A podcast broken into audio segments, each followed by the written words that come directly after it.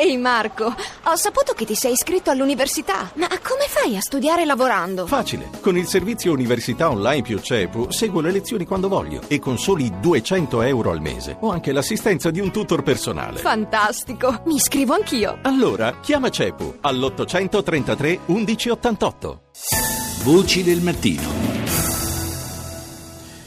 Do il buongiorno ora a Monsignor Franco Coppola, nunzio apostolico nella Repubblica del Centrafrica e in Chad. Buongiorno, Monsignore. Buongiorno. Parliamo eh, della situazione nel paese eh, che evidentemente più si avvicina alla scadenza eh, della, eh, del viaggio del Papa in Africa, che lo ricordiamo ha in programma una tappa importante a Bangui per il 29 eh, novembre, una tappa eh, durante la quale fra l'altro dovrebbe eh, aprire la Porta Santa nella cattedrale di Bangui, quindi insomma un gesto simbolicamente molto importante. Eh, dicevo, situazione che nel paese continua però a essere piuttosto turbolenta e insomma suscita non poche preoccupazioni per quanto riguarda la sicurezza anche del viaggio di Papa Francesco. Certamente, è, un paese che sperimenta da un paio d'anni una crisi molto violenta, eh, ma questi anni non sono passati in vano, nel senso che io sono arrivato qui quasi due anni fa e la popolazione era veramente presa da questa, da questa guerra, gli animi erano molto riscaldati. Ora la popolazione è stanca della guerra e isola sempre di più queste milizie, queste bande che continuano invece a imperversare, a farsi la guerra. Eh, per questo si parla sempre più di, uno, di un ritorno alla pace e, eh, e c'è in previsione fine, fra la fine di quest'anno e l'inizio dell'anno prossimo delle elezioni politiche presidenziali per eh, far ripartire il Paese con delle istituzioni elette democraticamente. C'è una grossa pressione da parte della comunità internazionale, in particolare della Francia, che lo ricordiamo è impegnata anche eh, militarmente nel paese nel tentativo di eh, ripristinare la sicurezza. Dicevo, c'è una forte pressione perché non ci siano ulteriori rinvii di questa scadenza elettorale, eh, perché evidentemente si spera che eh, un governo che possa eh, uscire con un forte consenso dalle urne possa davvero riprendere in mano la situazione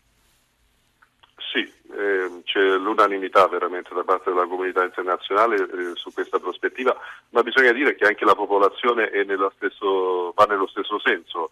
È stato fatto un censimento di quanti desiderano votare, perché qui bisogna iscriversi per andare a votare, non è una cosa automatica. Sì. Come negli Stati Uniti, peraltro. ecco, e quindi quasi il 95% degli aventi diritto si sono iscritti per andare a votare, quindi c'è questo uh, desiderio massiccio della popolazione di andare a votare. Questo è un dato certamente molto importante.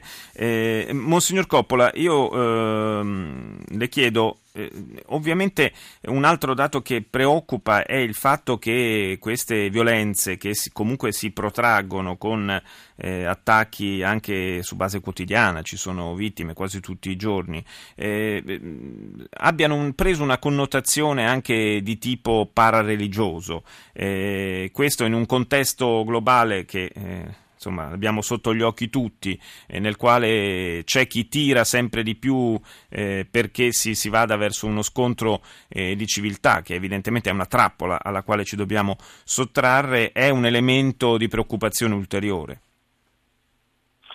Sì, per quanto il conflitto qui è stato veramente colorato eh, dal punto di vista religioso, non ha proprio niente di religioso non c'è nessun eh, elemento che faccia pensare a, a, quello che purtroppo accade nel resto del mondo a causa dell'ISIS o altre situazioni. Basta pensare che a, a est del, eh, del, Centrafrica abbiamo il conflitto che è su base religiosa nel Sudan, a ovest Boko Haram, eh, eppure questi estremisti islamici non si sono mai occupati di fatto del Centrafrica, proprio perché il conflitto qui eh, le milizie eh, si fanno paladine di una o dell'altra religione, ma in realtà è solo un modo per strumentalizzarle e per avere la gente dalla loro parte, non che siano effettivamente interessati né alla diffusione dell'Islam né alla diffusione del cristianesimo. Sì, l'impressione è che in realtà come è stato detto tante volte anche da Papa Francesco, quella eh, del, della religione sia una scusa, in realtà utilizzata eh, un po' dappertutto, anche a livello eh, più insomma, in scala globale, proprio per giustificare quelle che sono, altro non sono che delle eh, lotte per acquisire una, una posizione dominante, una leadership. Esattamente, esattamente.